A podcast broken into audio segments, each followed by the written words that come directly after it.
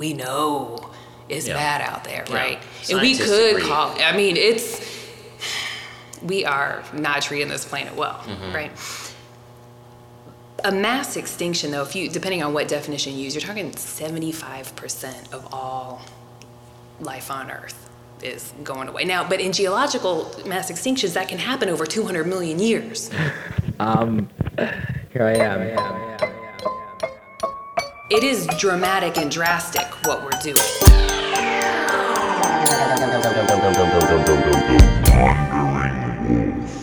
Listen,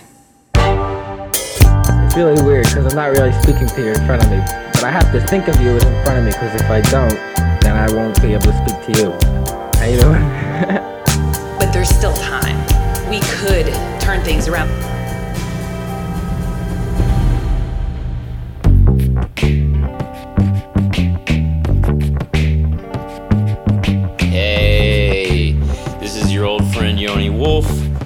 Writing to you now, or speaking to you now from from paradise, pretty much, from a little little town, eh, pretty touristy town, uh, que se llama Santa Teresa, Costa Rica, in Central America.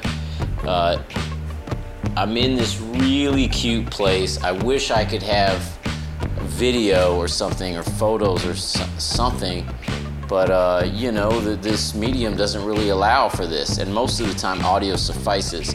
In this particular case i feel like it's more of a video show. Could be more of a video show uh, of my current life situation.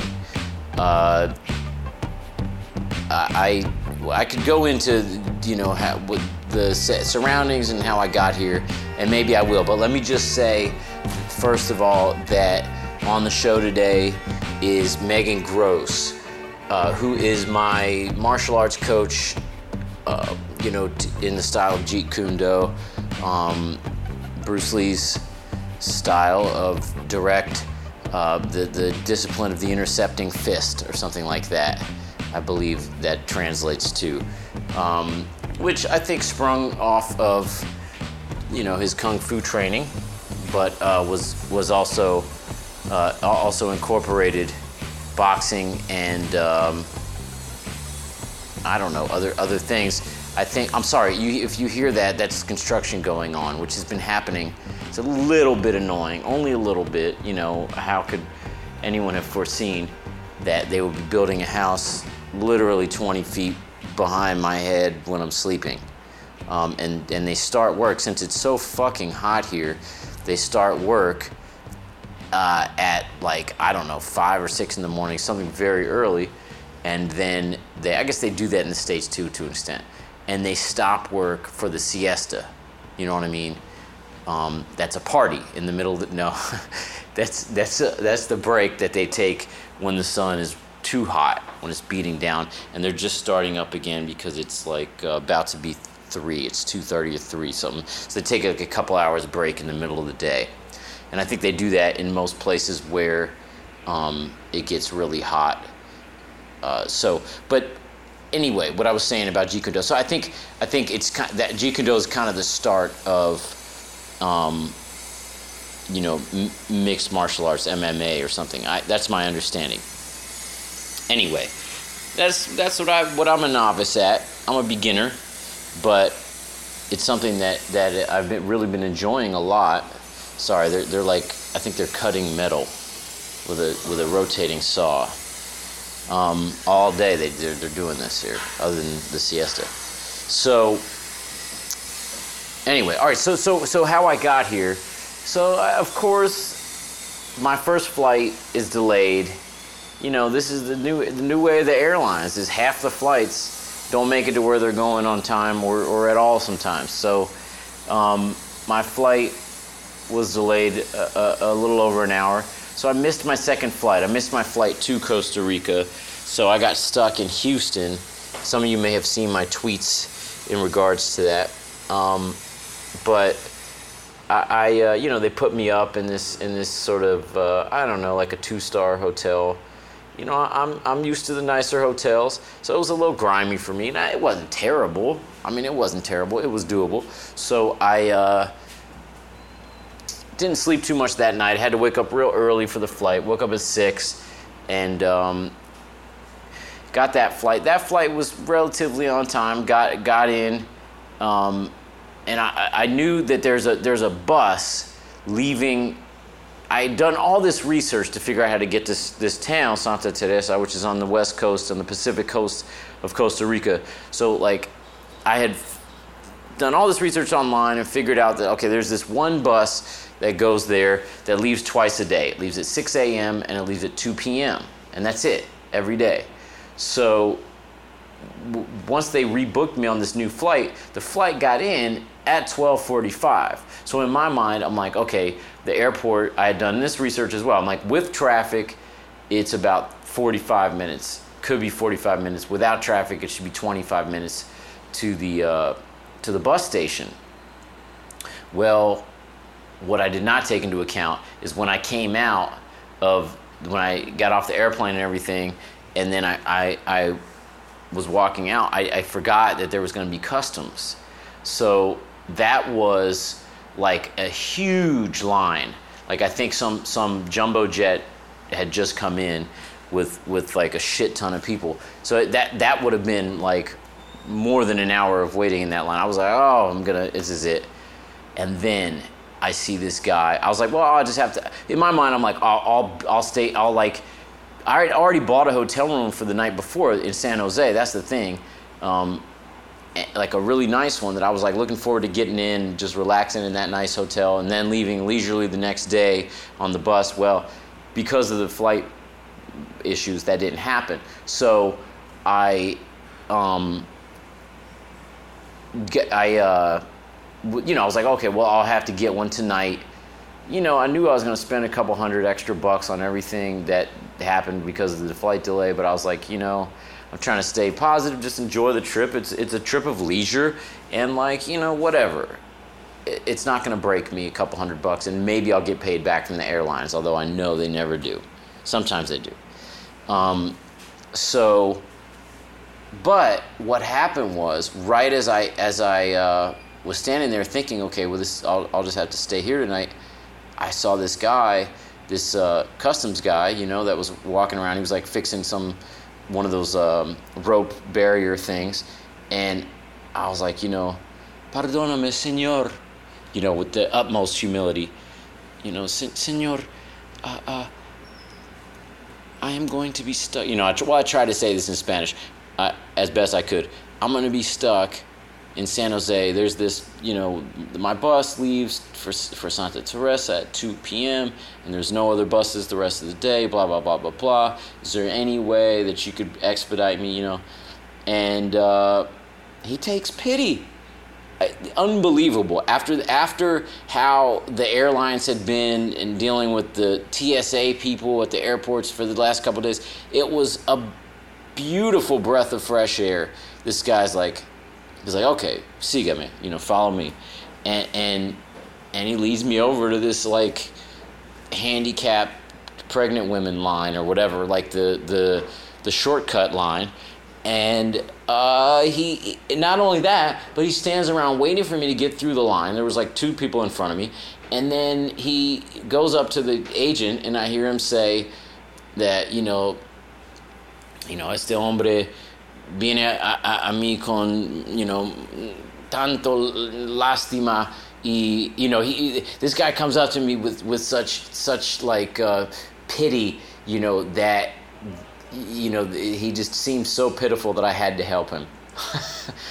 and he has a 2 p.m. flight and can, I mean, 2 p.m. Uh, bus and, you know, let, get him through real quick. What? This would never happen in the States. This would never happen in the States. And, and uh, the guy is like super chill, the, the agent stamps my shit and he's like, okay, good luck, man. And, and that's it I thanked both those guys profusely, uh, and I told the the the one guy who initially um, brought me over there, I said, uh, "Eres el mejor hombre. You're the best man." and uh, that was that was that man. I, I got a cab. I got to the bus. I, you know, you you got to ask mass questions. This is not a place where everything is kind of like demarcated and things like that. No one tells you shit about anything, so you got to just ask people. But people are super nice, so you know they they t- direct you there, and if you know you, you especially tr- you try to use you know the language. I try to try to use Spanish, and I'm getting better as I'm here more, but you know it's still it's still kind of rusty. But uh, I. Uh, I, I, I asked this this Spaniard guy who I didn't know was a Spaniard at the time, but he was kind of in the same boat as me, except that he could actually speak Spanish, and uh, we ended up being like uh, bus buddies. Um, that's not like butt buddies, just just uh, friends, you know, for the bus ride, kind of thing. Um, and he uh, he was a cool guy. He he was living in Panama running his dad's hotel, from what I can understand. He didn't speak a lick of English at all, but um, you know, from what I can understand, and they and they, they have this. Fa- I, I I much more appreciate the people that that dumb it down for me, but he didn't really do that. He would just go with his with his talk. And I, th- you know, I, I, I'm, I'm sympathetic because I feel like I do that in English. It's hard for me to dumb down my English. I think, um, being such a scholar and a wordsmith, no, not at all.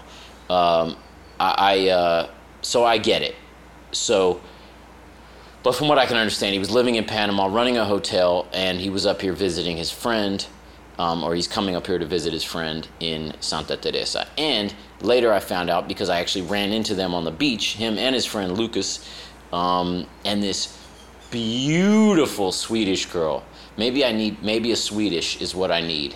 Um, I, I, I, I feel like that's a uh, that's a good look.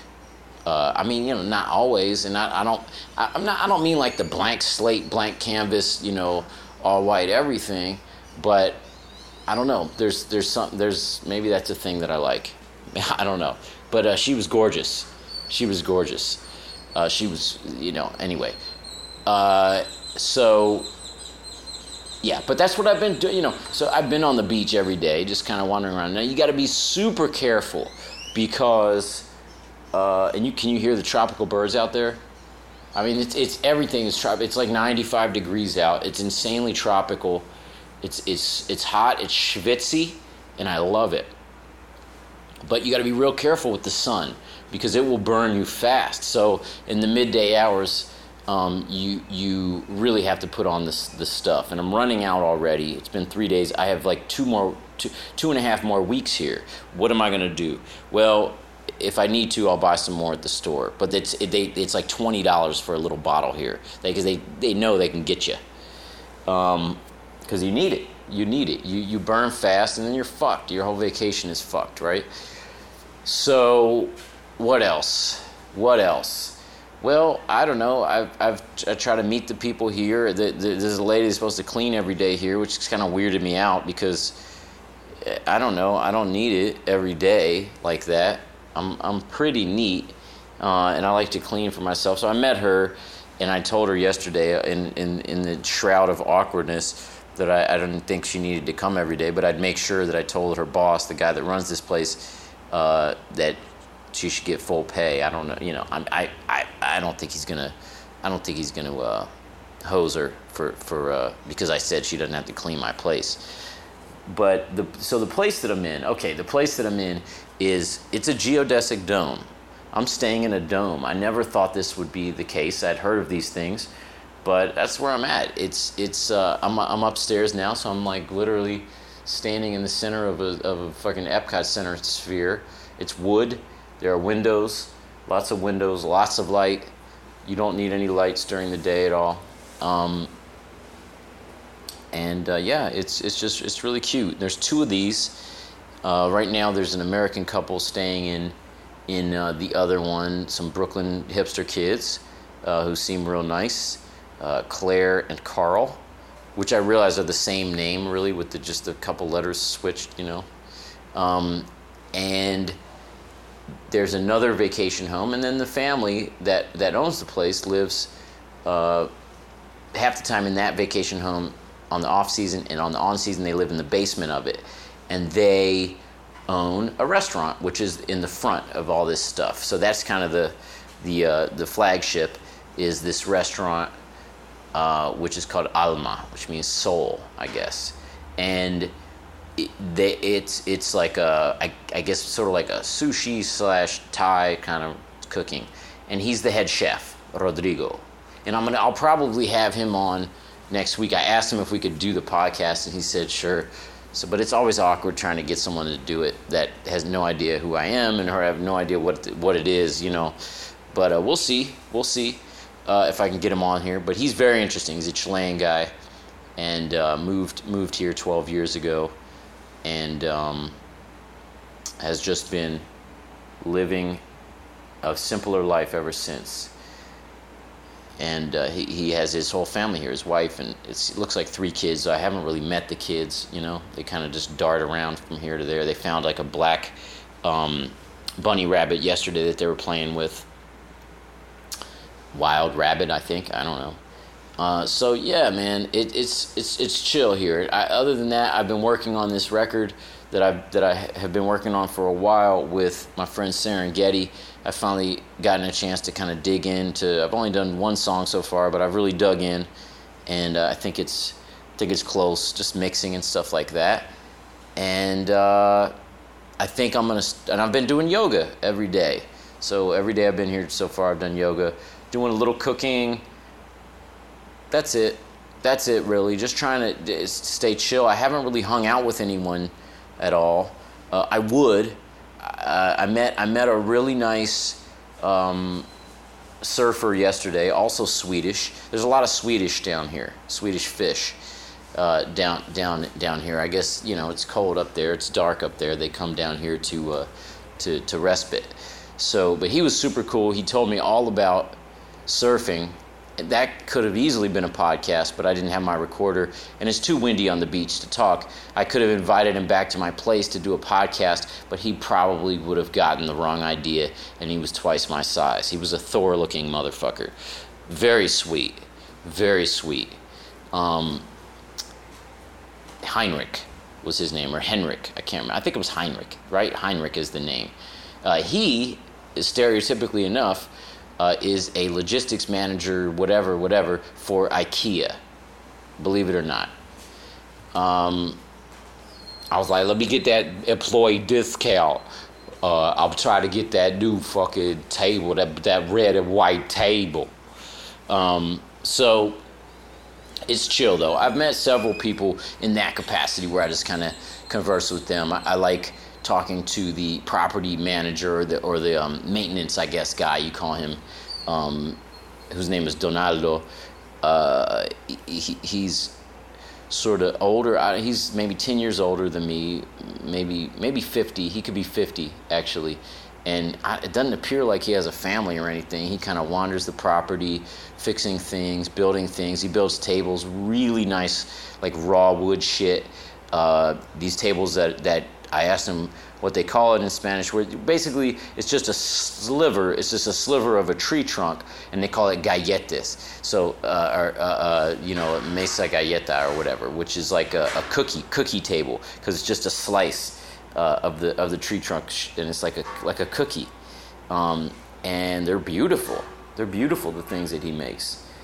So I've talked to him a bit. Again, no, you know, no English at all, but I, I really enjoy trying to use my Spanish. All right, this has been a real long intro. I should I should uh, l- let you guys get into this conversation with Megan Gross.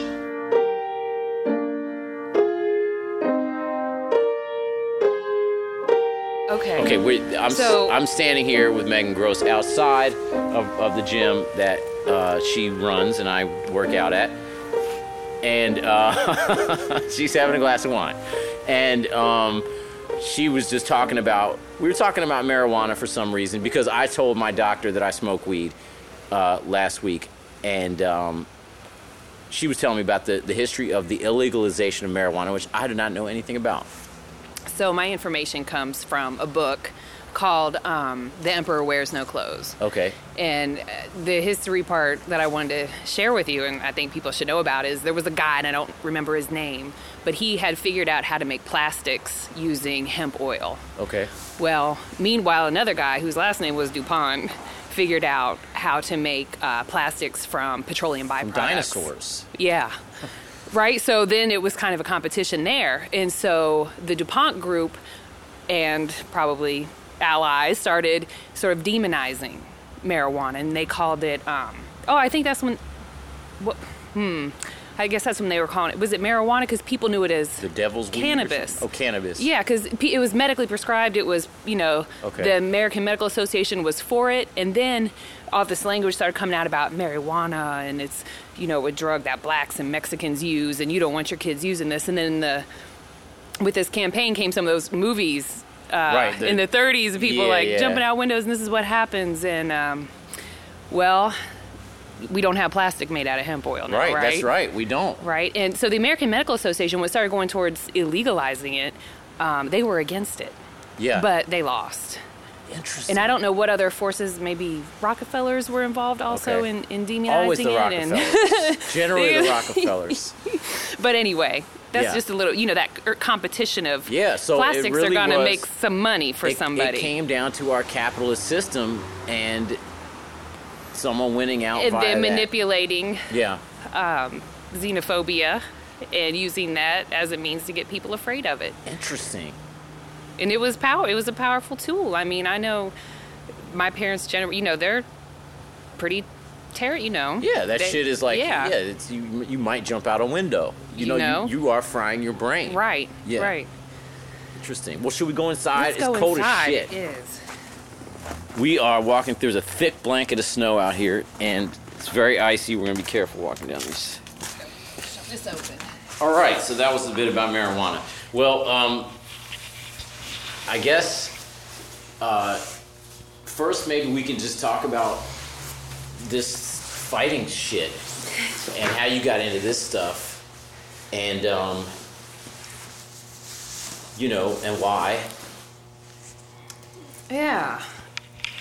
Well, for one, I know one driving force is that I was bullied as a child. Okay. and um, and didn't have a way to defend myself and just kind of closed in a lot.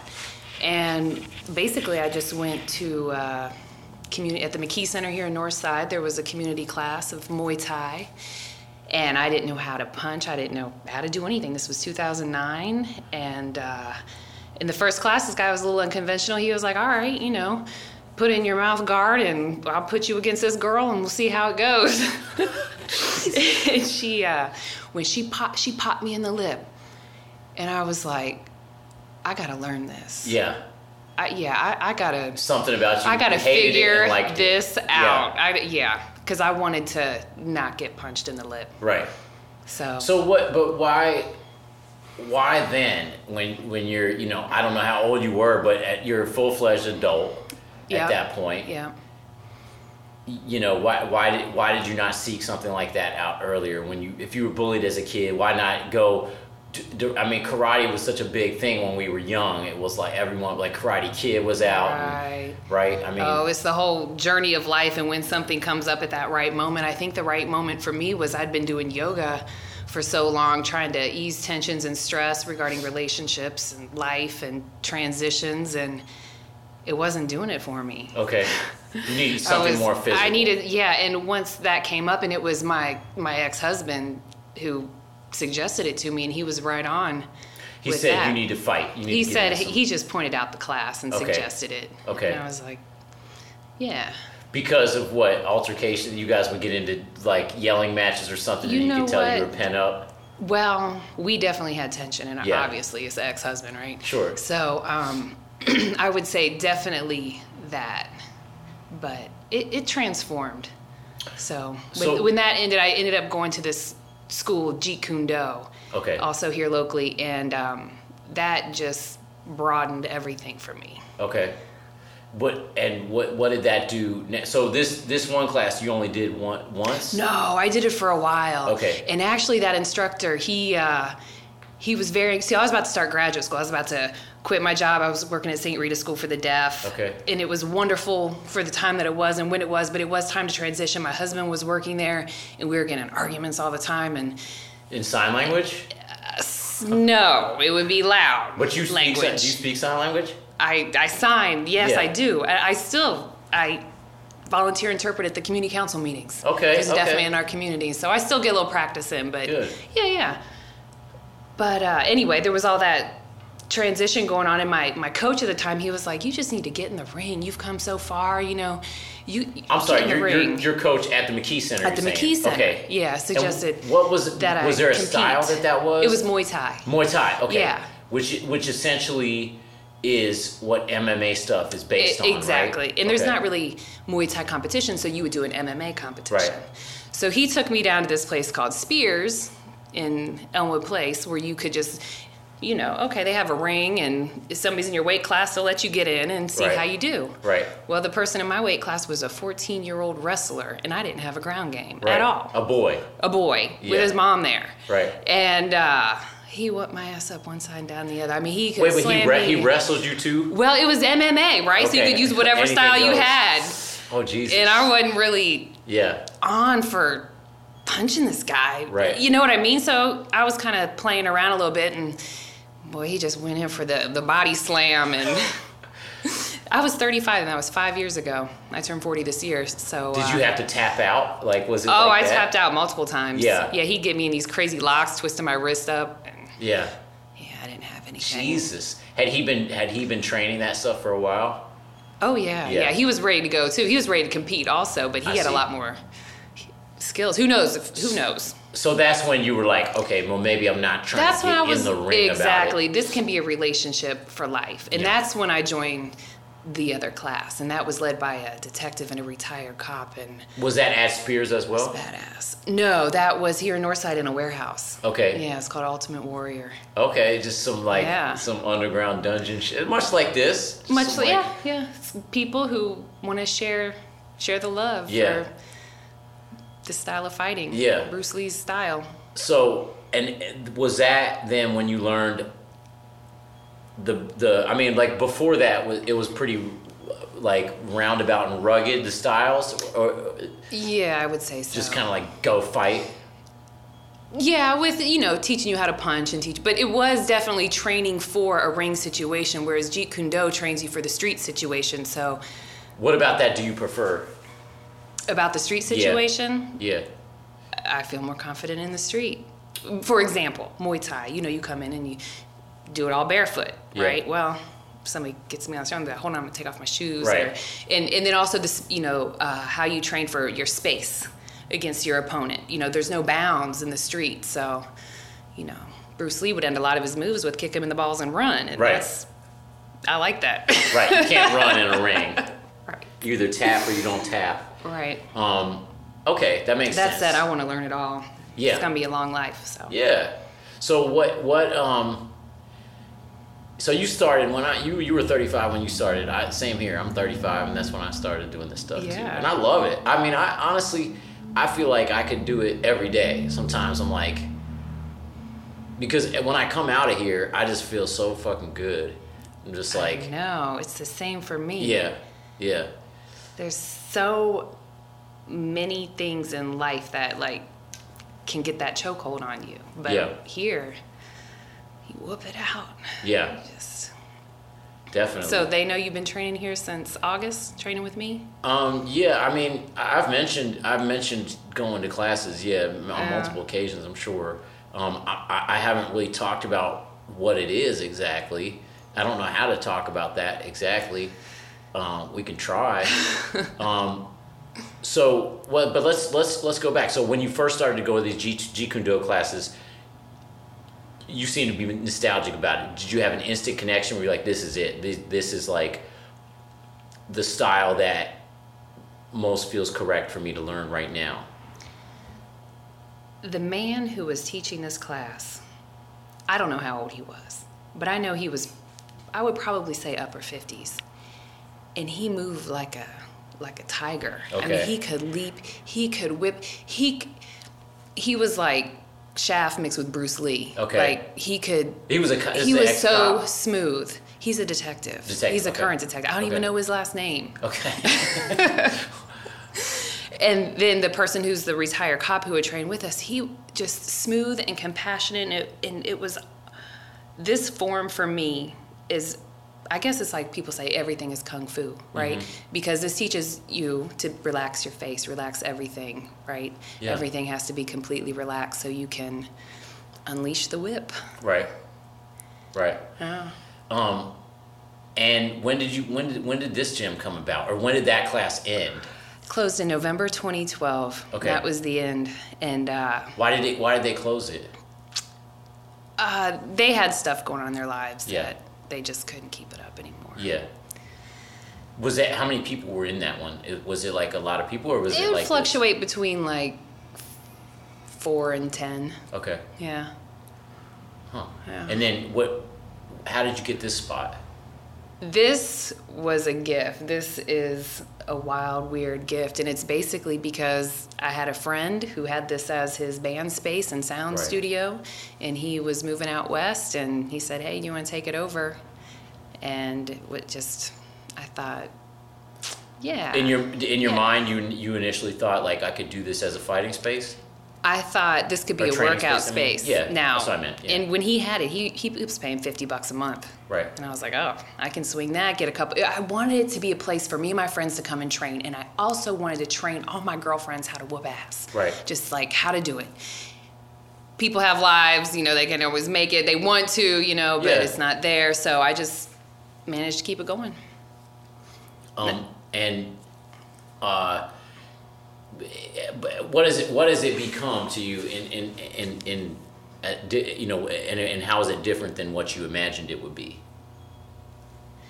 Well, for me, so my life right now, I'm working on a PhD. I'm in my fifth year, and it's a struggle. I want to get into that too And- I- because I don't know that much about that, and I want to know what it is. But And as a human, I am kinetic. I'm very Yeah. physical. yeah, And so much for what I'm working on, I'm sitting.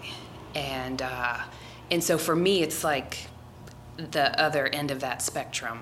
So when I come here, all of that academic shit dissipates, mm-hmm. and it's just me and the focus. It's me and my imaginary opponent. Mm-hmm. It's me in the street. It's something going on, and there's physical things happening. I'm trying to coordinate different drills for us to do that will stimulate. I love being kinetic mm-hmm.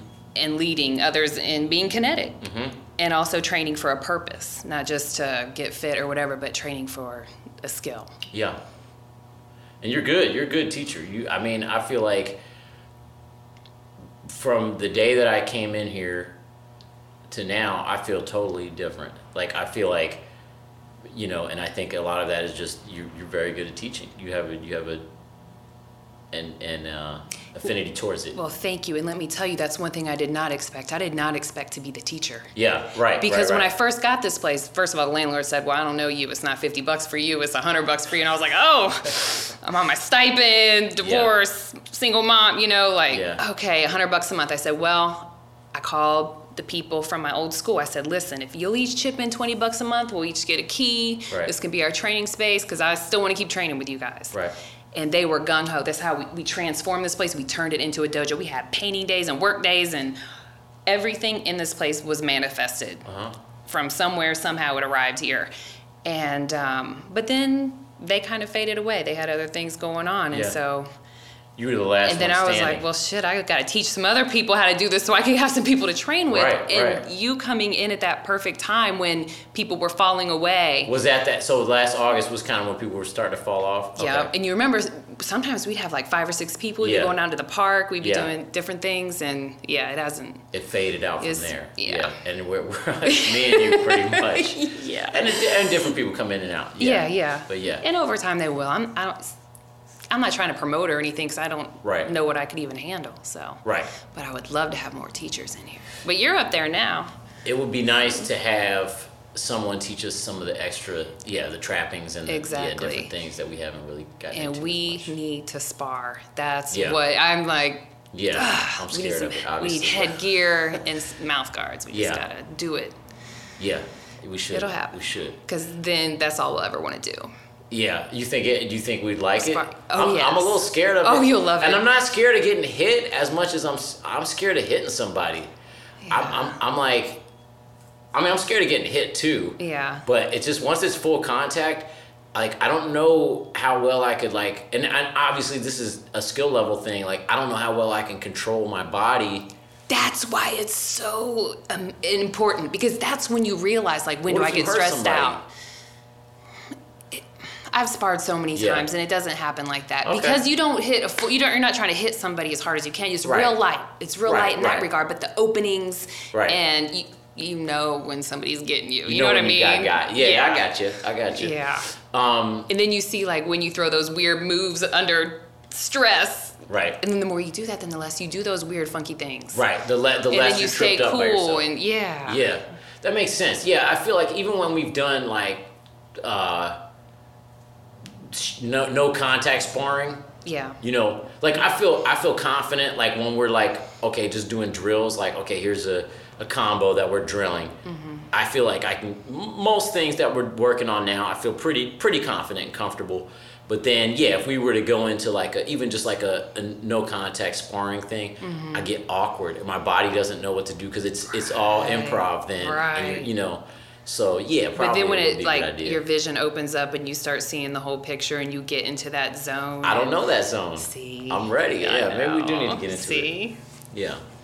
Uh, okay, well let's let's talk a bit about what, what you do in real life too. Not that this isn't real life, right? um, but well, for actually, first of all, did you do athletics as because you're very athletic?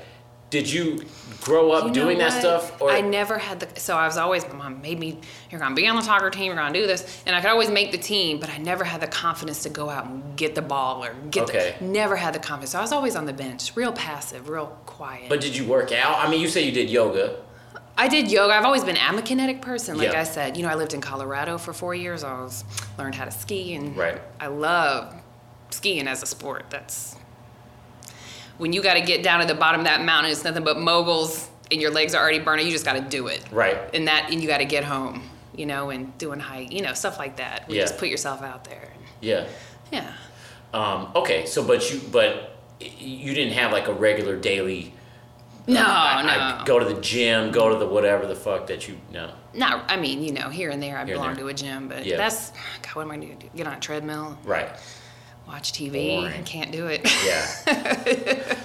um, okay, so all right, let's let's get into your real life. So I know that you're in school for a PhD, Yep. and I know it is. Um, and I don't want to fuck this up, but it's biology in one way or another. Very good. Okay. Tell me about Let me tell you something. So, I got my master's degree in 98 in plant pathology. I was 23 Okay. years old. I got hired by Colorado State University to run this horticulture program out in the mountains in Eagle, Colorado. Disease, plant diseases. Plant that what that is? diseases. Okay. Yeah, so people call me like, my aspens are dying. And I'd go out and be like, oh, well, I think it's this and this. There's, I think there's a joke there with Aspen. Oh, we're. yo, yo ass Where's been the dying. Aspen? anyway, But then I, I, I, I got this. Well, I started to read. I felt like a pawn of the pesticide industry. Like I, Oh, no. I had to go to this training where the these people in black suits came in and told us how to handle emotional people dealing with GMOs, and this is what you're supposed to say, and there's never any Oh, proof man. of this, and and all of a sudden I felt like I was looking around the room like, really? brings like us back I know to our there's DuPont discussion earlier. Maybe I don't know. that triggered me deciding I've been just by the books and straight line all my life. I don't know anything, and I sold every just sold what I had and had eight thousand dollars, and then I just went traveling for a while. Oh wait, this is after Colorado. You're Yeah. Like, after, so once those suits came in, you were like, I can't do this. Well, okay, so let me. There's one other little seg. Yeah. A couple months later, I was I got this amazing opportunity to go to Israel. Um, and live with Israeli families and um, Arabic families as part of a professional exchange through the Rotary Club. And when I What was out that? there, What's the uh, it's a I've heard of that. It's a traditional business. It's like a merchants businessmen's club. Okay. Like they would kind of like a Lions Club kind of thing. But they try to support like professional world exchange. They do the Polio Plus program, like trying to rid polio in the world. Okay. They do some good things. But um, anyway, going to Israel, that really was like, oh, I don't know anything about Just- the world. I, I got to get out of these books and get out of this academia and just drop out. But you were, I mean, but you were, you were working in college. It's not like you were still in school. You had, you had, Oh, I was getting paid. you were, you, you had graduated. Yeah. Eh, Did you go to school there, or you went here? I went to Purdue for my master's. Purdue. Okay, maybe you said that. So and you and and then you were um You so you were in the world. I mean, you were in Colorado. You didn't grow up in Colorado. Right, right. But I really needed to get in the world. You know what I'm saying? Yeah, I know. I need to let go of everything, put myself in an insecure situation, see how things hashed out. Right. I had to go on my little my journey for that time. You know, like but you know, I had to figure out why everything was wrong with everything. Right. And I didn't, but But but, but, I came back here after Did you grow up here or Indiana or what? I grew up here. Okay. Yeah. My Okay. yeah. I'm half Hoosier though, my dad's. Okay. But um, yeah, so I came back here and up thinking I was going to get a job elsewhere, elsewhere, elsewhere. Because at this point, I loved being in a culture that wasn't my own. My mom wanted me to stay, stay, stay. She found me that job at St. Rita. Okay. Because I didn't know sign language, and she's like, "Look, it's a culture. It's not your own. They want you can run a greenhouse. you don't have to do anything for any. You know what I mean? So that's what And you it were was doing. You were running the wonderful. greenhouse there. I was yeah. They had Okay. a I ran a greenhouse and outdoor learning lab program. Okay. Mm-hmm. Oh, that's It cool. was fun. Yeah. But then I, I went back to school. So I went back to school after working there for about five years. Okay. And because it was my last chance, I'd been out of academia for so long. If I was really going to make a move, this was it. This was my last chance. So To to go to get, get back into school and what to get that PH, to try like get back into grad school. And what does that mean? Like, eh, like for in your field, like what what what's the difference between a master's degree and a PhD in terms of what you come out doing or what you what people will hire you for? I assume that's why you're in there. Yeah, I would love like to teach learning. on the I mean, college sure you do. level. Yeah. Okay. And you really need a PhD to teach on the college level. Right. Yeah. I see. So that's is that the goal then? That's the goal of this degree. That is the goal. okay, and you're That's already my favorite part right? of the program. I do the I get the most amazing opportunity that suits me so much, and every summer I teach for a program. I have kids who they're all from underrepresented groups, right? Because science is white in this country. I mean, it's there's not enough diversity. It's not balanced. It's not fair. We need well, more Neil inclusion. I mean, I mean, know, what? Neil deGrasse Tyson is our one. honey, finally, I know, love Neil deGrasse. No, he's my favorite. Yeah. But what I do, so it's a program that people from underrepresented groups going into STEM majors, right? Okay. So we what's do. what's STEM? Oh, majors? sorry, uh, science, technology, engineering, and math. Okay. So coming in, there's this like whole boot camp program that because we want to ensure excellence freshmen because that transition from college to freshman is difficult on everybody. But if you have other constraints like maybe. Wait, wait, college, college. I'm sorry, high school to college. High school to college. Yeah, college. yeah, Yeah, yeah. into freshman, that transition. Yeah. And it's beautiful, man. So you you're boot camping 18 year old kids, basically. Yes. But what does that mean? in biology Okay. i teach them everything just like this is training just Okay. like this is training for being in a fight i train them how to be a biologist in Okay. school they get i take them on field trips we go to the epa we go to children's hospital we go to these um, like a biotech startup company you know we go around and i take them out in the field and teach them how to use a microscope so every time they can find something you know like Yeah. teach them so they don't have to hit those bumps Right. when their gpa depends on it. they don't feel like it fools when they go into school. yeah, it's they're a residential. Pro- it's it's uh, six weeks residential, seven weeks, and then they get a scholarship if they Just- complete okay. it. Yeah, if they complete it, they get a scholarship. Sweet, sweet. Yeah. Oh, that's fun. And you've been doing that every every summer. Uh, This will be my third year coming up. Okay. Yeah. Great. So if I can do something in that regard, In would love to addition to, college professing, or uh, I would t- see. I'm not competitive as a researcher. I can't get the grants. I don't write well. My boss tells me, you know, I just get don't rejected. don't don't, I- don't believe these things that people tell you. right? I know. It's a work in progress, Yeah. like everything. I'm Yeah. learning. But So- teaching is Wait, wait. So, so when you say as a researcher, so be, part of being a professor professor is also doing researching things like such as what we talked about before, like medical marijuana, say, or whatever, like uses of that, or Yes. or whatever new new things that are based on plant. all kinds there's yeah, the research field is more broad than we can ever imagine. Right. If I even started to tell you what I study, it would seem so like No? I, I'm, I'm, that's what I'm asking about next. That's what I'm asking about next. But, um, but you're saying you don't feel like you're competitive in terms of what resume and like being like, this is what I want to study. I'm a fifth year PhD student with no publications, and I haven't brought any external money. Okay, I see. Right. And that's what they're looking at is someone that's going to bring in money Yep. basically for the school. Yep, I see. yeah. Okay, that, that makes sense. and for sense. yourself, that's what looks good on your CV. So I'm not competitive in that way. You know, there are some brilliant people in my program, and they are going to go off to big schools and have their own labs and right. Make things happen. So what, then, what does it look like for you? What what would you what would you hope for? Like more a more pedestrian teaching thing, like where you just that's what your focus is, and you're not necessarily working towards new technologies or some shit. Correct. but I want. just- I would want to be a teaching professor. Period. Mm-hmm. Yeah. That's noble. I mean, that's inspiring. I Yeah. yes. very noble. Yeah. So what? Then then let's go back and talk about actually what what the fuck that that you actually are, are into. What's your focus? Because I know you you know you're writing a, a, a I almost said dysentery dis, dis, it dissertation feels like dysentery sometimes. a dissertation Yeah. on something, and I know you were down in the Caribbean and shit studying something. Yeah. I don't know what. That was that was. I get these little side projects, right? Okay. So I'm not going to talk about my side projects. Okay, But my main dissertation is understand trying to understand. Um, so if you imagine like a population of something living in nature, right? If it's a healthy, thriving population, it's not going to be one little population. It's going to be a bunch of populations, and they're individuals from one population. They move into other populations. That's called a population network. You're saying they will start other populations by by spreading out. You They mean? can if the habitat's there, but generally, like a you know, you got the Mount Airy deer population, right? Okay, so we're talking about. Are we talking about Animals, natural flora plants, or fauna? Either? We could be talking about anything. Okay. Fish. We could be talking about mushrooms. That population, whatever it is, every year it might increase in size or decrease in size, and then the population that's I don't know, 500 yards away might increase in size, decrease. You know, everything's increasing and decrease. It's listen, everything in the whole world is waves. Even like how over time things increase and decrease. I study things that would make them increase and decrease synchronously at the same time. Okay, so larger environmental effects.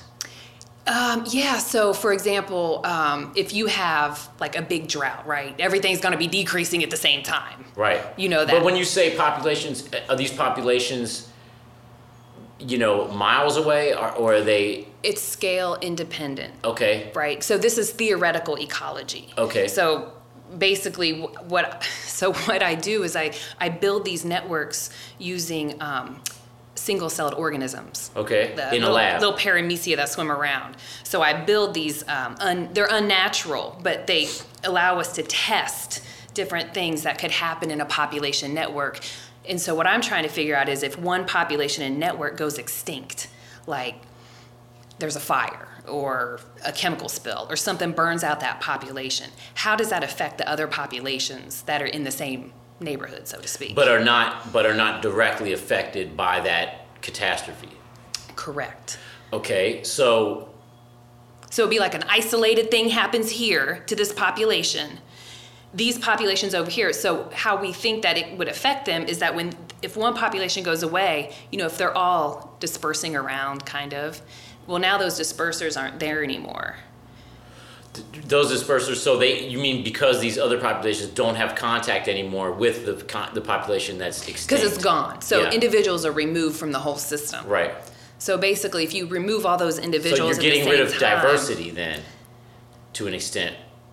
Well, we're only talking about one species. We're talking about Right. Sure. population, Sure. So But even within that species, I mean, like perhaps some genetic diversity. Yeah, because Uh, you know, depending on how long they've been apart, they may have developed some sort of That's true. Yeah, it could it could create like a, a barrier. You know, if it's a big space, then you could end up bisecting those populations, and then they could continue on evolving separately. that's true, like like Madagascar or some shit. Is that like the cart the thing the cartoon? no, uh, not the cartoon. I mean, like the, the the actual island, or like you know, like any of these, like like Australia or some shit, like where you have Oh, that kind of separation. Yeah, like, oh, they've been- like land breaking off Right, they, separation. they got broke off a long time ago, so then they Yes, developed separately. Yeah, But that's a whole nother thing, That I sure guess. is. But it's very That's- interesting. Yeah, biodiversity through the geological time. Right. And that's another thing I'm studying is are we currently in the sixth mass extinction? And what do you think about that? Listen, Well, hold on, hold on. A Mass extinction. We're gonna put a pin there. What did you discover about this? So, if one have you, or have you not gotten there yet? If if if one of these pockets of population gets extinct, what does it do to the other groups?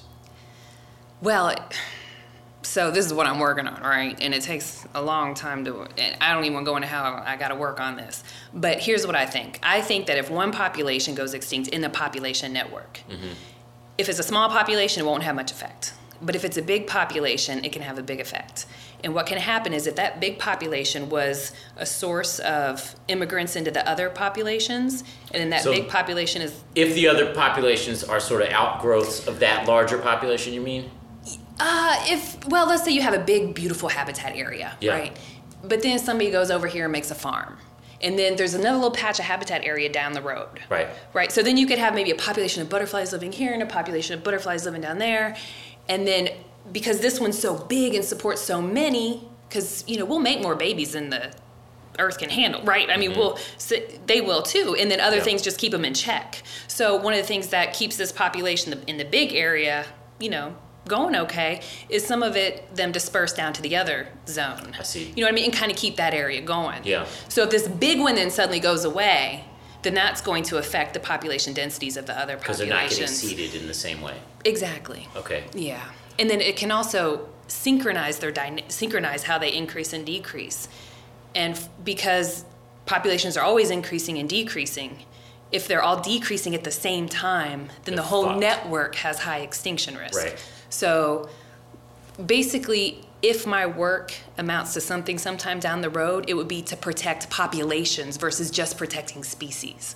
Okay. Like moving towards, you know, right. No, you Yeah. can't. Even though there are. even though there's these other populations down Right. there and down the road, you still can't convert this land because it's important in maintaining the dynamics of these populations and Right. the whole network. Right. That are unique in their in some way. Yeah. You know. Yeah. Deer are deer, but these deer are Or these deer. butterflies or, or butterflies or whatever. Yeah. Mm-hmm. Um, so, and you, how do you study this with single-celled organisms like petri dishes that are separated by a certain amount? Glass or- flasks Okay. connected by um, tubing. So p- the paramecium 1 population can swim over into other habitats, and I only keep the food in the habitats, like the migration corridor. They can't hang out there and make that a habitat, really, because I, I feed them bacteria that can't swim, and I put them like in a certain place. Okay. So, So, and and you've discovered that that seems true. That if the larger one is it, it goes away, then it it really affects the other ones. But a smaller one can get picked off and not. I think so. Okay. Yeah. That makes sense to me logically. All right. Right. Are we in the sixth extinction period? The sixth mass extinction. So they say there have been five mass extinctions Uh-huh. in the history of Earth, right? And there's a lot of people now, a lot of ecologists, it's taught in colleges, it's in textbooks that many scientists now believe we are currently in the sixth mass Mm-hmm. extinction. Neil deGrasse talked about it. He did, I know. Yeah. When I was right working on this paper, I'm like, even Neil deGrasse Tyson's talking about it. Yeah. It's out there. Everybody's using it.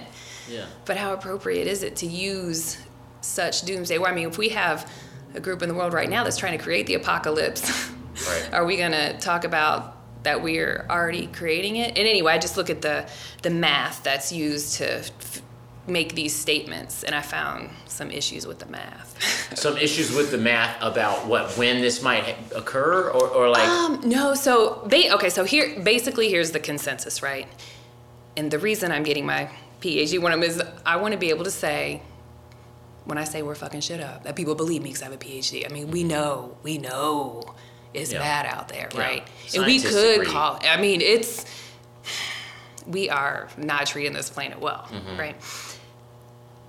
A mass extinction, though, if you depending on what definition you use, you're talking 75% of all life on Earth is going away. Now, but in geological mass extinctions, that can happen over 200 million years. So, based on our condensed time scale, it is dramatic and drastic what we're doing. But but but, but okay, so you're saying But let me tell you what, what's, what the missing thing is. yeah Within each species, individuals remain, right? They're not extinct yet. So many things are endangered, highly threatened with extinction right now. But there's still time. We could turn things around, but if we are using this language that says we are in the ma- you know, we are currently in the sixth mass extinction, I feel like that language, first of all, it's even the reviews and the science, the main reviews that people cite, their conclusion in those papers is we still have time. If we lose all of those species that are mm-hmm. currently listed as threatened with extinction, if we lose all of them in the next 250 years, we will have created the sixth mass extinction. But right now, but we're still, still around. time. But you're saying because these are gone, us and other large mammals and things are going to get die off because we're at the top of the food chain, and if the bottom's gone, it's going to well, topple. you have to think about all of the services that these species provide. Absolutely. That, you know, bats for oh, bats are in big trouble, right? Bats eat mosquitoes. Um, yeah, things that are at top of the food chain. So the big animals, the polar bears, when they go down, then the herbivores really explode and overeat vegetation. You know that happens in the so what does this mean? I mean, obviously we got to go easy, but I mean this take this harkens me back to last week's podcast where we had my brother and myself and my friend Doug, who are not science people but are in, very interested in science stuff, talking about. My brother was talking about basically um, stuff that he's been reading about. I mean, this is it's different. It's off topic, but it's but it's also related about the rate of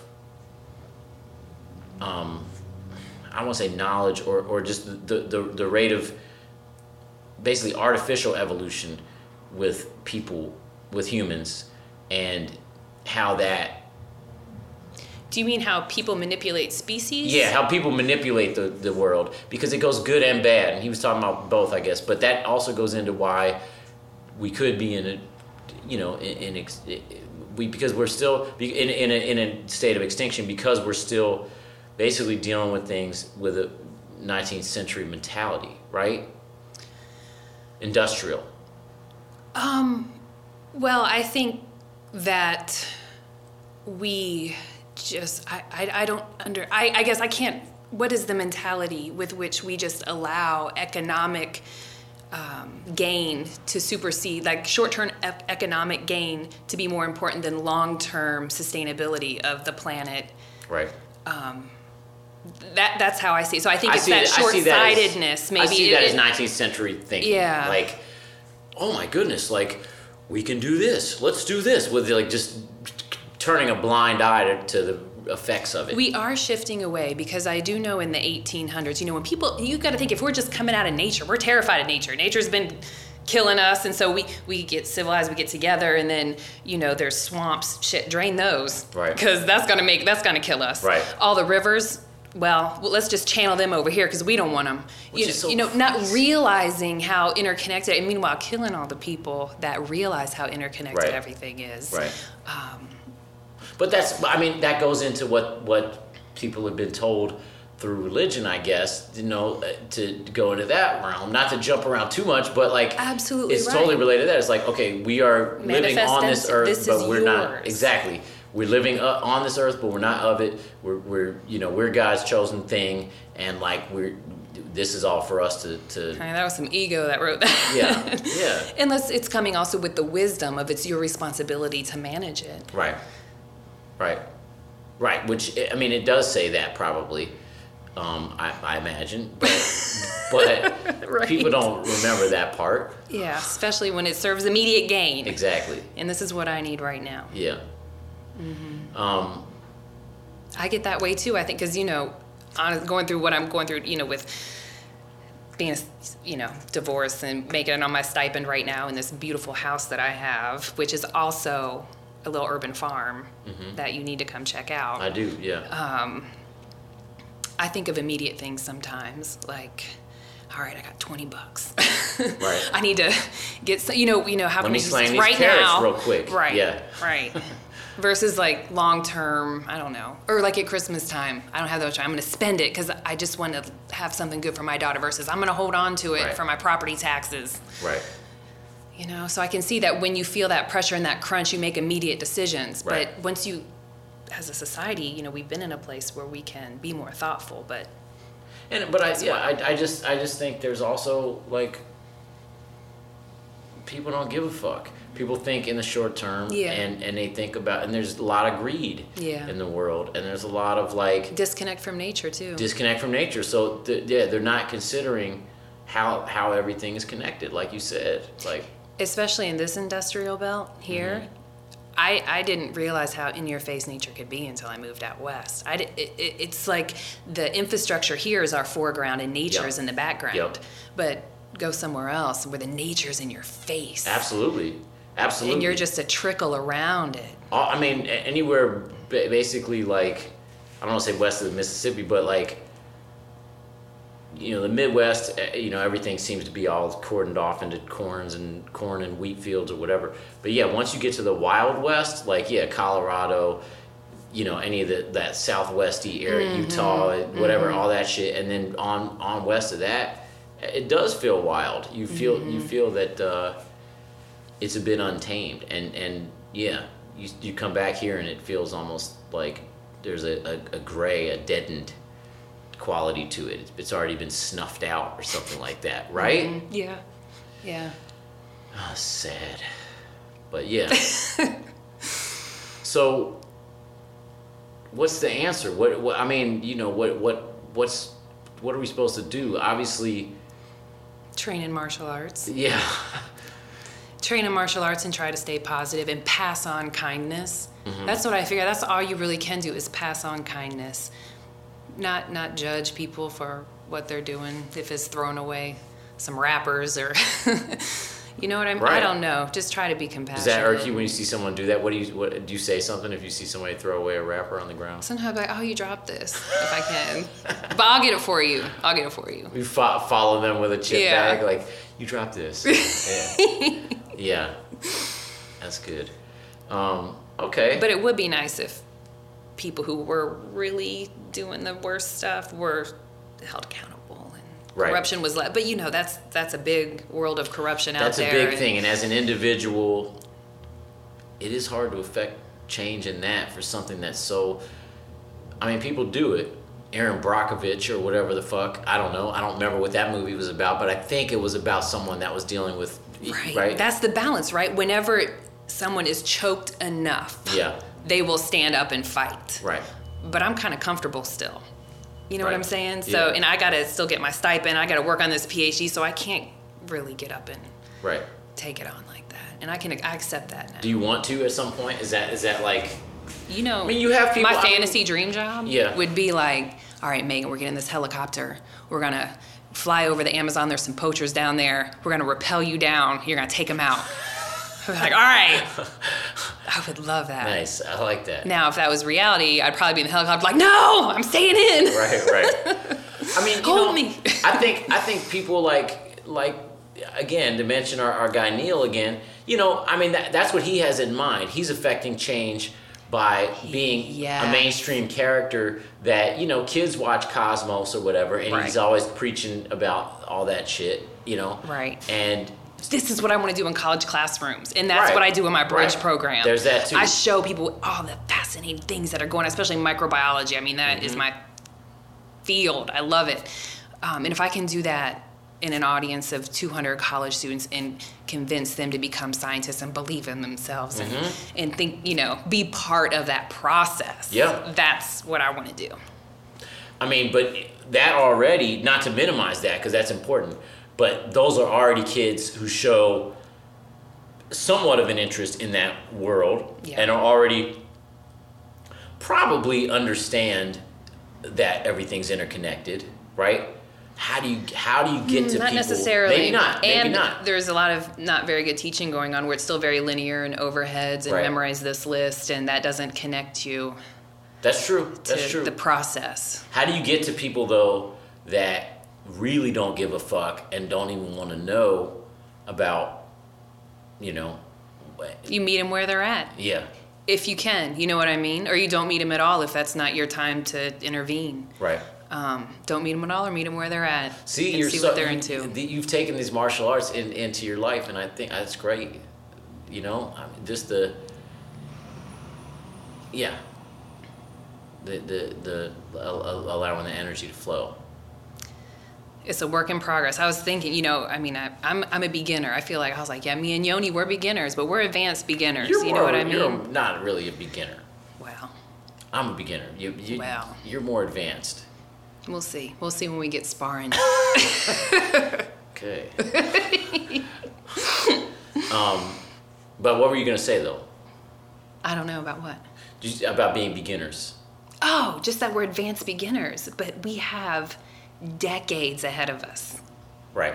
Decades. I mean, we might not be doing this thing together, but each of us in our paths in martial arts to train. I mean, I want to get in here, you know, with those uh, Qigong guys. Mm-hmm. I want to learn some Qigong and Aikido. I want to branch out when the time permits. It's not. It really is nice, and you know, I, I I've I've had it in my mind for a long time to get into something like this, and I've told you my my buddy Tony kind of you know showed me a few little thing kung fu things you know that because I was interested in it. Um, but yeah, something about it, and it really does. It it hits the spot for me. Multiple levels. Yeah. And it, it links right into yoga. It does, With the form and the balance and the stretching and Definitely, Yeah. but it's more explosive, you know, and It's and channeling that energy with intention. Mhm. Yeah. In one in one area, like in yoga, it kind of like all goes out in a sphere, but here you direct it to a point. to me they're per- they're perfect counterpoints you know what i'm saying they're they're, Yes. they're they're interlocking melodies Yes. that that work well together I Yeah. agree. because i yeah uh, the the yoga really centers me and this centers me too but this also gets at that aggression that i have mm-hmm. yeah And it gets your heart rate up. You got to go to gas. Yeah. You Yeah. got to get gassed out every, you know, a few times a week is good for you. Get your mitochondria working because you know that the more your mitochondria, your, your mitochondria, what they do is, you know, they break down the, the sugar and burn the oxygen. And, and if you use your mitochondria, they make more. Okay. So then that's how your metabolism increases by making more mitochondria. so this is good for my for my fatness is you don't have fatness.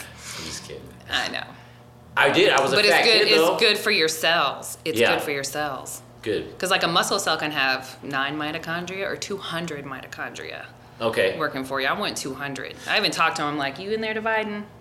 I need you. Do you think that that works? I've actually been thinking about that lately. T- this is totally off topic, but I've been thinking about the idea of talking to my body.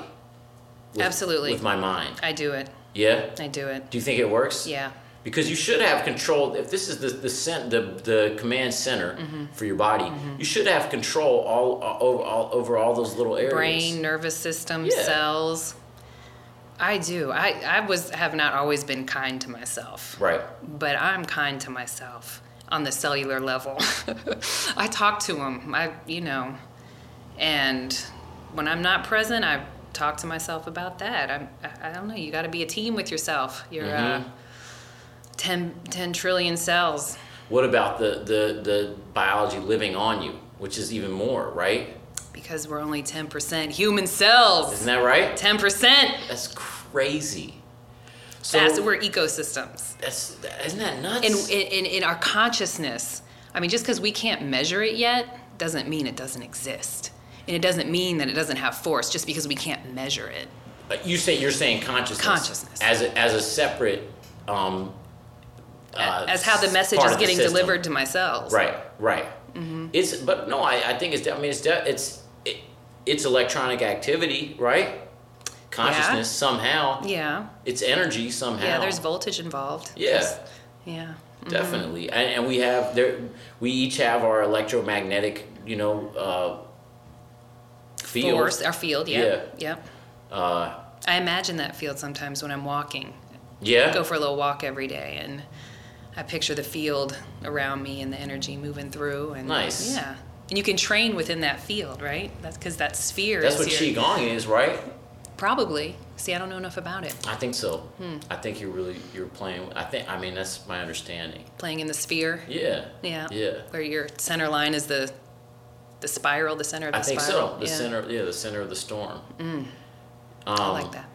Well, what else? I mean, we, we got a, uh, that's a lot of stuff, dude. What do, what do we what do we miss?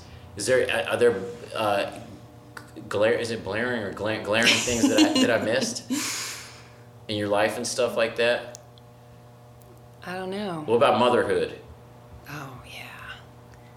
It's a wonderful opportunity to pass on kindness and see how well kindness works. I have such a kind child, very thoughtful and we get along great. She's eight years old, and if I ask her to do something, she says, oh, "Okay." I explain everything to her. I I teach her about bodies, and you know, we need. She, uh, she watches me change my tampon. I mean, maybe that's too gross for this, but I teach her about these things. Like this is what's Yeah. coming up. You know, I, you know, this is life. This is biology, and That's beautiful, I think, actually. yeah, I'm Yeah. teaching her how to be a a strong, confident woman. Mm. Hmm. And um, is that something that was it a surprise when it happened, or, or was it something that you planned out? I kind of came home wanting to have a baby. Okay. Yeah. Um, I mean, it's, And I, yeah, I met Chris, and, and it was a real fast. Like we were pregnant, God, six months. okay. Yeah, but it, how do you know if it's It right? It seemed right. Yeah. Yeah. My fr- I was married another time. I just I was a late bloomer. I really didn't have a boyfriend until my first boyfriend in college because I was just kind of trained that way. Like Okay. everything's they're just using you know stay re- away from them and Religious or it's funny my family wasn't religious but it's like they adopted those christian judgment things Okay. right Shit, so yeah. i was kind of trained the bad? All plus the bad i was parts jumped when i was parts. eight and it was sexual and it was horrible and that Really? was like the beginning of my bullying and so so i kind of went into this like shutdown mode and then the, when this guy I met in college he was a mate, like six feet eight football player and he liked me and it, it wasn't a great relationship. I didn't know myself. I wasn't good in a relationship. I didn't Yeah. know, you know. But we ended up getting married after being together for four, five years. That was um, your first husband. yeah. Okay. But then after a year, we just we split. it seems wrong. Yeah. So, can I ask you more about that incident or about that time period about getting bullied and stuff? Sure. I mean, like, talk more about it. So I grew up in Forest Park, and that was one of the suburbs of Cincinnati that was being racially integrated in the late 70s, early 80s. And I think it was a confusing time.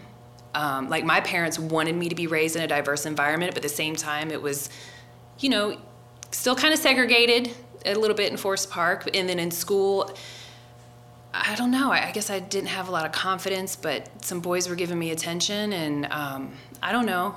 One day, my girlfriend and I, we were riding bicycles, and uh, we we were riding bicycles, and these guys that I knew from school came up by us, and they said, "Oh, we're gonna ride down to the big school," and so we rode down to the big school. And this one kid who was in fourth grade, I mean, I was eight. He was in my grade, and he said, uh, he was like, "Hey, let's play chase and fuck." And that's what me and my friend said. And my friend was four years older than me. We, we knew what that meant. You know what I'm saying? You knew so, what that meant, Yeah, yeah. it wasn't like a foreign word. Yeah. But so we just like started ride, taking off on our bikes, and one of the boys had a their first grade brother with him, and uh, so we were riding our bikes, and the school had a funky shape The, to wait, it. the boy, those boys were also fourth graders? uh, they were first through sixth. Okay. So there was a range. There was like Yeah. there was eight of them. Okay. And then, so the first grade though, and they were kind, Of, you know, we knew him from school. And the first, the boy, was, I was like, Mister, don't tell him we're over here, because we got off our bikes and we're hidden behind this wall. And he was like, Hey, they're over here. And that's Some- when what, it got some guy? bad. Just some random guy? No, Miss, the little boy, he was a first grade. Oh, he was his a little name brother. His name was Mister. Oh, oh, I see. I see. And the guy, who- his name was Priest. His name was Priest Love and Mister Love. And then Derek, the one who said let's chase him," fuck, I heard he became a minister. Okay. Like I don't, I don't know anything about these guys anymore. But now as an adult, I can say, what did they go through? Right. You know what created That, that in them. right. So. I'm sorry. But so Yeah. here's the weird thing is that after that, because we kind of, you know, they did things, but it, and I don't want to go into graphic details Sure, or anything, sure. but it wasn't like this horrible penetration thing because they were kids and they They're didn't really boys know. So it wasn't well, that yeah. kind of injury. Yeah. But so we, but you had you were with your friend. You- I was with my friend and Yeah. she was being held down too. And, Yeah. but then I don't know how we got away. And then I didn't say anything that day. And then the next day I was at home and um, the knock on the door and it was this girl she said oh I, I heard something happen in the woods yesterday and i was like oh she was like let's go for a walk and so we walked back towards the school there they all were again waiting for me Oh my God. but it was more of them and they were like you fucking whore you wanted to fuck us in the woods and then So hold on. This girl was bait, was bait yeah to bring you back. yeah Oh my god.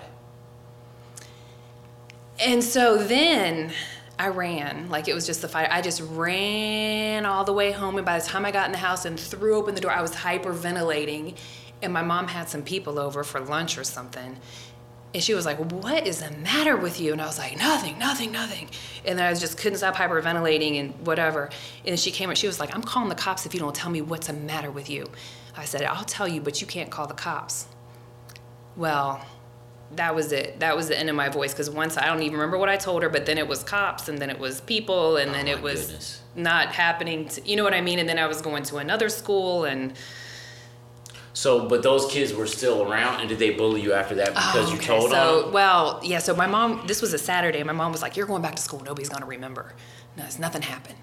And so, I don't know. Even after the cops like went to those kids' houses and talked to the their one parents. fourth grader had to go sit in jail for two days. Oh my god. And then they were on probation, and so they had me take all these tests to get into gifted programs, and I wasn't really gifted, but they shuttled me into the art program. I was the worst art artist in the class. Yeah. But it was at this, it was at a Greenhills school, and it was all white, so that was a totally different. So was this a racial thing with these black kids and? They were black kids. Okay, and yeah. it was the two you were like white girls. It yeah. was like a. I don't know that it was racial. It was just. It was thing. opportunistic or something. It was circumstantial. Yeah. But I think because we came from different cultures or things, were, you know, it was just different. You didn't know how to communicate. Our parents didn't know how to communicate with their parents. Right. We didn't know how to be a community and solve a problem. Right. It was kind of like these kids need to be punished, Right. you know. So um, So that that probably can't right. And the, the racial thing couldn't have helped the whole situation in terms of the adults and everything too, with the, all the tension probably in the neighborhood already. With the forced, it was was it like forced integration kind of thing? no, not forced schools? integration. Because I know they did that in the seventies. Yeah. Schools. no, here. I just think Forest Park was getting integrated. I don't Yeah. know. People were moving out. I see. Um, I don't know. Maybe there was more econ- economic opportunity in the 80s. I don't know. Yeah. Um, But then I went to an all white school for a year, but then the art program moved back to Forest Park. Okay. So then I just went away for a year and then we were all kind of back together again. With those same kids.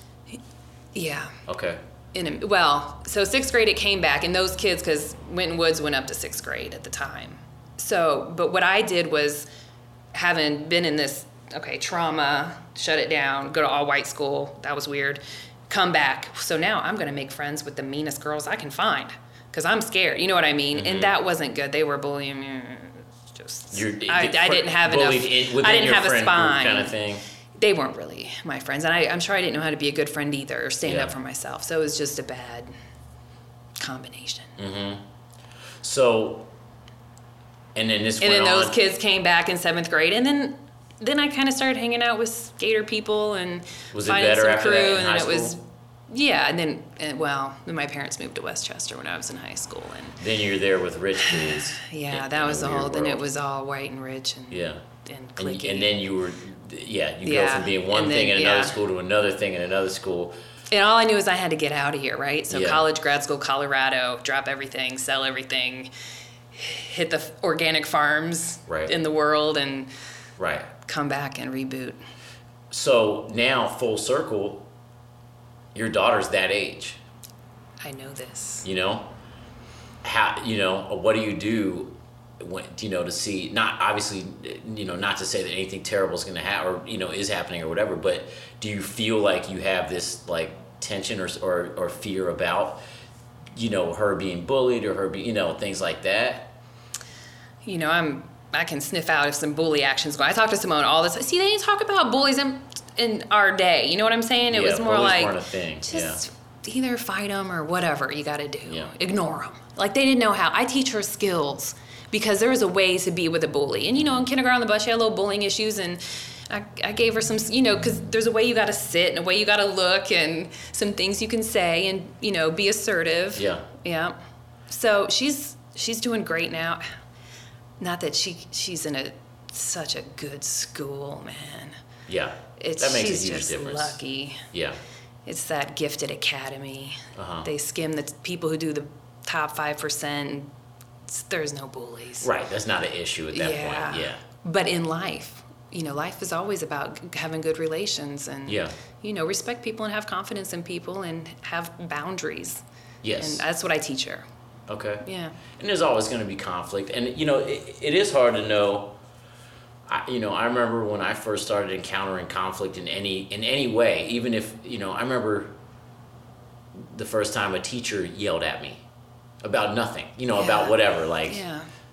you know, and and how how the hair stood up on the back of my neck, you know, what I mean, how it was just so Yeah. because I had never felt that that feeling before being called out. I mm-hmm. remember the first time, you know, a kid teased me at school or something. Not I was not bullied, so mm-hmm. I don't I didn't have that experience exactly, but I I I had this like I'm gonna be out of the way so that no one notices me, so that I'm not mm. bullied. kind We all have our survival mechanisms. Exactly. Yeah. So everyone has to deal with conflict in one way or another because you know humans you know we're not going to all have the same goals and the same desires so so somebody's going to there's always going to be that tension so how do you Yeah, deal with until it you there's not the tension, and you can create that too with good Right. communication. that's right that's right and martial arts is so key for that. So you don't get that amped up feeling if you're being confronted, but you don't Diffusing- change. diffusing right. situations, You yeah. disarm them Yeah. with just respect. kill and them with listening. kindness or whatever I'm not gonna kiss anybody's ass, but yeah, yeah, yeah, that, yeah. I think that phrase. No. yeah yes well uh yeah I, anything else i think that's good that was great a lot of great stuff That's good, information yeah. and, and, and good feelings um I enjoyed it. Good. I'm This glad. was- I had I'm glad. no idea what would happen this this is evening. This is what it is. yeah, Well, I've been sitting here on the floor at the dojo with Megan Gross, and uh, we're gonna we're gonna sign off. Say bye to the, the folks out in the world. goodbye, folks. Have a good night.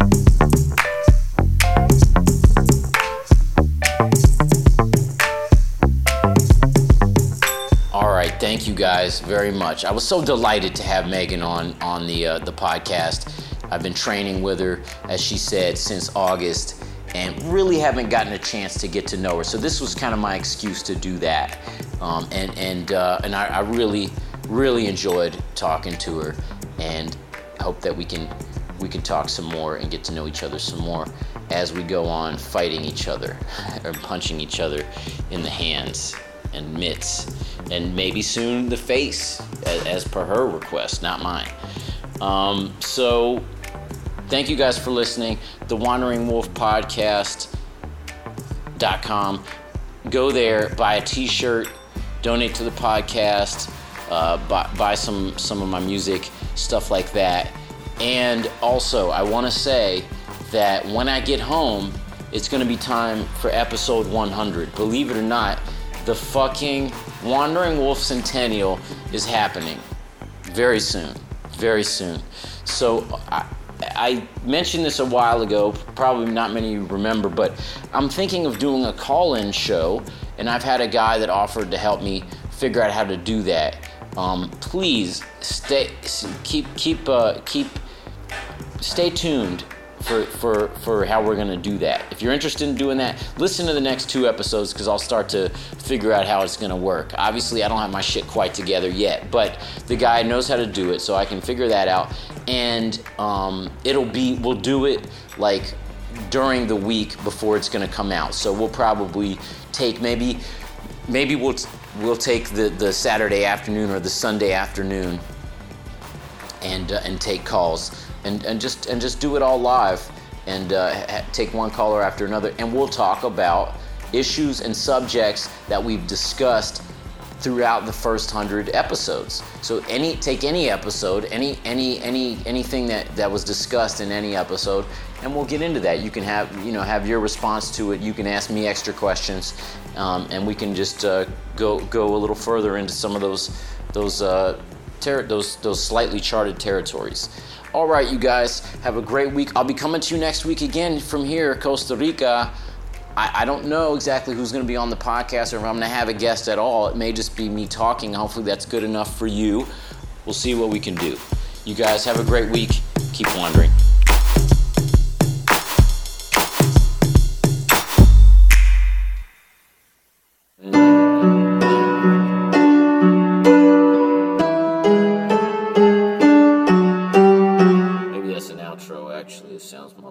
More like an outro. Like, like, like. I'm like, oh, thanks, buddy. Or something like that.